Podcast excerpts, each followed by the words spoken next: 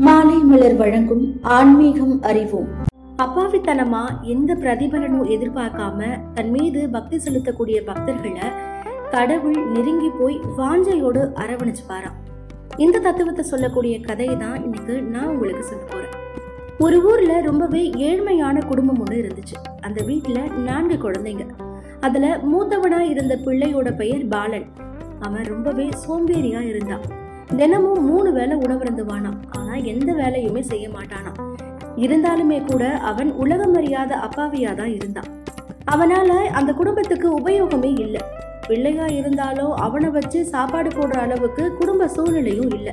அதனால பாலன் கிட்ட ஏதாவது ஒரு மடத்துல போய் தங்கிக்கோன்னு அவனுடைய குடும்பத்தாரே சொல்லிட்டாங்க. அவனும் குடும்பத்துக்கு பாரமா இருக்க விரும்பாம வீட்டை விட்டு வெளியே போயிட்டான். அதுக்கப்புறமா பாலன் எப்பவுமே அவனுக்கு சாப்பாடு கிடைக்கிற மாதிரியான ஒரு மடத்தை தேடினான். ஒரு மடத்துல இருந்த சீடர்கள் எல்லாருமே நல்ல உடல் பருமனோட இருந்தாங்க. அந்த மடத்தோட குருவும் கூட நல்ல உடல் பருமனாவே இருந்தாரு. அதனால இங்க கண்டிப்பா உணவுக்கு பஞ்சமே இருக்காதுன்னு தீர்மானிச்ச பாலன் மடத்தோட குரு கிட்ட போயிட்டு நான் இங்க தங்கிக்கலாமான்னு அனுமதி கேட்டான். அந்த குருவும் அனுமதி கொடுத்துட்டாரு. தினமும் மடத்துல இருக்கிறவங்க எல்லாருமே காலையிலேயே எழுந்துருவாங்க. ஆனா பாலன் மட்டும் சூரியன் வெளிப்பட்டதுக்கு பிறகுதான் எழுந்துப்பானே. மூணு வேலையும் மஞ்சம் இல்லாம நல்லா சாப்பிடுவான். அதுக்கப்புறமா மடத்துல நடக்கக்கூடிய சொற்பொழிவுகளை கேட்டபடியே பொழுத கழிப்பான். பாலனாங்க யாருமே எதுவுமே கேட்க மாட்டாங்க எதுவும் சொல்ல மாட்டாங்க. அது கூட பாலனுக்கு கொஞ்சம் மன நிம்மதியை கொடுத்ததுன்னே சொல்லலாம். இப்படியே ஒரு பத்து நாளைக்கு மேல போயிடுச்சு. அடுத்த நாள் பாலன் சாப்பிடுறதுக்காக போனான். ஆனா அங்க சமையல் நடக்கிறதுக்கான எந்த ஒரு அறிகுறியுமே காணல. பாலன் ரொம்பவே பதறி போயிட்டான். அங்க இருந்தவங்க கிட்ட இன்னைக்கு உணவு சமைக்கலையா? அப்படின்னு கேட்டான். அதுக்கு அவங்க இன்னைக்கு ஏகாதசி தினம். பெருமாளுக்கு ரொம்பவே உகந்த நாள். அதனால இந்த மடத்துல இருக்கிற எல்லாருமே விரதம் கடைபிடிக்கிறது வழக்கம். பதினஞ்சு நாளைக்கு ஒரு முறை வரக்கூடிய ஏகாதசியில இந்த மாதிரி நாங்க விரதம் இருப்போம். இன்னைய நாள்ல மட்டும் நாங்க உணவு சமைக்க மாட்டோம் அப்படின்னு சொல்லிட்டாங்க. நேரா குரு கிட்ட ஓடி போனா பாலன். சுவாமி சுவாமி இன்னைக்கு ஏகாதசியாமே மடத்துல வேற உணவு சமைக்க மாட்டாங்களா சாமி? என்னால பசி பொறுக்கவே முடியாது சாமி. எனக்கு மட்டுமாவது கொஞ்சோண்டு சாப்பாடு செஞ்சு தர சொல்லுங்களேன் அப்படின்னு சொன்னான். அதுக்கு குருவோ உன்னுடைய ஒருத்தனுக்காக சமைக்க முடியாது. வேணும்னா உன்னுடைய ஒருவனோட உணவுக்கு தேவையான பொருட்களை வேணா தர சொல்றேன். மடத்துக்கு வெளியே போய் ஆற்றங்கரையில வச்சு சமைச்சு வயிறார சாப்பிட்டுட்டு வா அப்படின்னு குரு சொல்லிட்டார். பாலனுக்கு மடத்துல இருந்து அரிசி பருப்பு காய்கறிகள் எல்லாமே கொடுத்தாங்க. ஒரு நாள் அவன் வேலை செய்கிறதில்ல அப்படின்னாலுமே கூட சாப்பிடாம இருந்ததே இல்லையே. அதனால தனக்கு தெரிஞ்சதை வச்சு ஏதோ ஒரு சாப்பாடை சமைச்சிட்டான். தினமும் மடத்துல இருக்கிறவங்க சாப்பிடுறதுக்கு முன்னாடி இறைவனுக்கு படைச்சிட்டு தான் சாப்பிடணும்னு குரு சொல்லி இருக்கிறத நினைச்சு பார்த்த பாலன் ராமபிரானுடைய பேரை சொல்லி கூப்பிட்டான். ரொம்ப நேரமாகியும் அவர் வரவே இல்லை. இதனால வருத்தமடைஞ்ச பாலன் ராமா நீ வரமாட்டியா? நீ வரலன்னா நான் இப்படி சாப்பிடாமலே இருந்துருவேன். என்னால் பசி பொறுக்க முடியாது. நீ வந்து சாப்பிட்டா தானே என்னால் சாப்பிட முடியும்? அப்படின்னு சொன்னான். அவனோட அப்பாவித்தனத்தால் கவரப்பட்ட ராமபிரான் சீதாதேவியவே அழைச்சிக்கிட்டு சாப்பிட வந்துட்டாரா இப்போ பாலனுக்கு அதிர்ச்சி. நாம ரெண்டு பேருக்கு தான் சாப்பாடு செஞ்சு வச்சுருக்கோம். இந்த ராமர் வேற சீதா பிராட்டியை வேற கூட்டிகிட்டு வந்துட்டாரே அப்படின்னு நினச்சான்.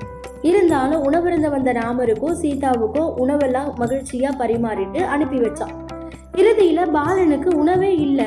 அன்னைக்கு முழுசா அவன் விரதம் இருந்துட்டான் அடுத்த பதினஞ்சு நாளைக்கு அப்புறமா திரும்பவும் ஒரு ஏகாதசி வந்துச்சு. அப்போ திரும்பவும் பாலன் குரு கிட்ட ஓடி போய் குருவே குருவே எனக்கு உணவு பத்தல. இன்னும் கொஞ்சம் கூடுதலா சமையல் பொருட்கள் தாங்க அப்படின்னு கேட்டான் அதன்படியே அவனுக்கு கூடுதல் பொருட்களும் வழங்கப்பட்டுச்சு. ஆற்றங்கரைக்கு போனா திரும்பவும் சமையல் செஞ்சான் இப்போ ராமபிரானோடு சீதாதேவியையும் உணவருந்த வாங்கன்னு கூப்பிட்டான். ஆனா அவங்க ரெண்டு பேரோட லக்ஷ்மணனும் அனுமனும் வந்துட்டாங்க. ராமர் கேட்டாரு அனைவருக்கும் உணவு இருக்கிறதல்லவா? பாலனுக்கு ஒண்ணுமே புரியல. இது என்னடா சோதனை?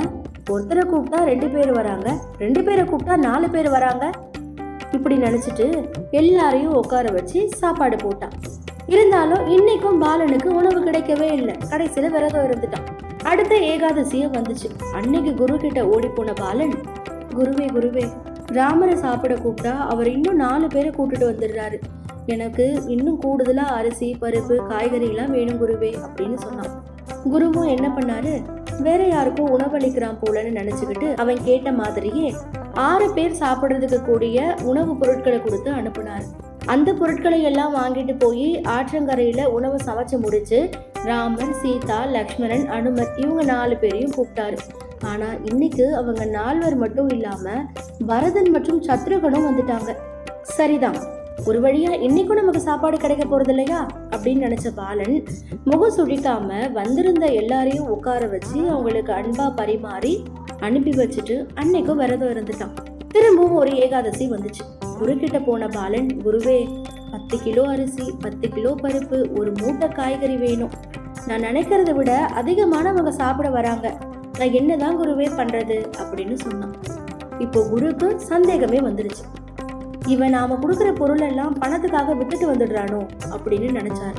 இருந்தாலும் அவன் கேட்ட பொருட்களை எல்லாம் கொடுத்துட்டு சில சீடர்கள்கிட்ட பாலனை பின்தொடர்ந்து போயிட்டு அவன் என்ன செய்யறான்னு பாருங்கன்னு சொன்னார். சமையல் பொருட்களோட ஆற்றங்கரைக்கு வந்த பாலன் சாப்பாடை சமைக்காம ராமர் சீதா லக்ஷ்மணன் பரதன் சத்ருகனன் அனுமன் இவங்க எல்லாரையும் கூப்பிட்டான். ஆனா அங்கு அவங்களோட கௌசல்யா கைகேயி சுபத்ரா ராமரோட மூன்று தம்பிகளோட மனைவியர்னு எல்லாருமே வந்துட்டாங்க. ராமபிரான் சொன்னாரு பக்தனே உணவு சமைக்கவில்லையா? அப்படின்னு கேட்டார். அதுக்கு பாலன் நான் சமைச்சு வைக்கிறேன். கடைசியில் எனக்கே இல்லாமல் எல்லாரும் சாப்பிட்டு போயிடுறீங்களே. அதுக்கு நான் ஏன் சமைக்கணும்? உங்களுக்கு தேவையான பொருள் எல்லாத்தையும் எடுத்துட்டு வந்திருக்கேன். நீங்களே சமைச்சு சாப்பிட்டு போங்க அப்படின்னு சொல்லிட்டு அங்க இருந்த மரத்தடியில படுத்து தூங்கிட்டான். பக்தனோட சொல்ல ராமர் ஏத்துக்கிட்டாரு. அவரோ அவரோட குடும்பமும் இணைஞ்சு அன்னைக்கு சமையல் வேலைகளை செஞ்சாங்க. அந்த நேரம் பார்த்து மடத்தோட குரு அங்க வந்தாரு. அவரோட கண்ணுக்கு ராமபிரானோ இல்லைன்னா அவரோட வந்தவங்களோ யாருமே புலப்படலை. தரையில காய்கறிகள்லாம் சிதறி கிடக்கிறத பார்த்தாரு மரத்தடியில பாலன் படுத்து உறங்குறத பார்த்தாரு பாலனோட பக்கத்துல போயிட்டு அவனை எழுப்பின குரு உணவு சமைக்கவில்லையான்னு கேட்டார். அதுக்கு பாலன் அதுதான் சமையல் வேலையெல்லாம் நடந்துட்டு இருக்கே உங்களுக்கு தெரியலையா குருவே? அப்படின்னு கேட்டவன் ராமபிரான் கிட்ட ஏன் சாமி என்னோட குருவுக்கு நீங்க தெரியலையாமே? அவர் என்ன சந்தேகப்பட மாட்டாரா? அப்படின்னு கேட்டான். உடனே ராமர் தன்னுடைய குடும்பம் சகிதமா சமையல் பணியை செஞ்சபடியே மடத்தோட குருவுக்கும் சீடர்களுக்கும் காட்சி அளித்தாராம். அதை பார்த்து மகிழ்ந்த குரு பாலனோட பக்திக்காக ராமபிரானோட குடும்பமே சகிதமா வந்ததை எண்ணி மகிழ்ந்தாரு. பாலனை வணங்கினாராம். இறைவன் தன்னுடைய பக்தர்கள் யாரா இருந்தாலும் சரி அவங்களோட பக்திக்கு கட்டுப்படுவாரு. இருந்தாலும் அப்பாவித்தனமா எந்த பிரதிபலனும் எதிர்பார்க்காம தன் மீது பக்தி செலுத்தும் பக்தர்களை அவர் நெருங்கி போய் வாஞ்சையோட அரவணைத்துக் கொள்வார். இதுதான் இந்த கதை சொல்லும் கருத்து.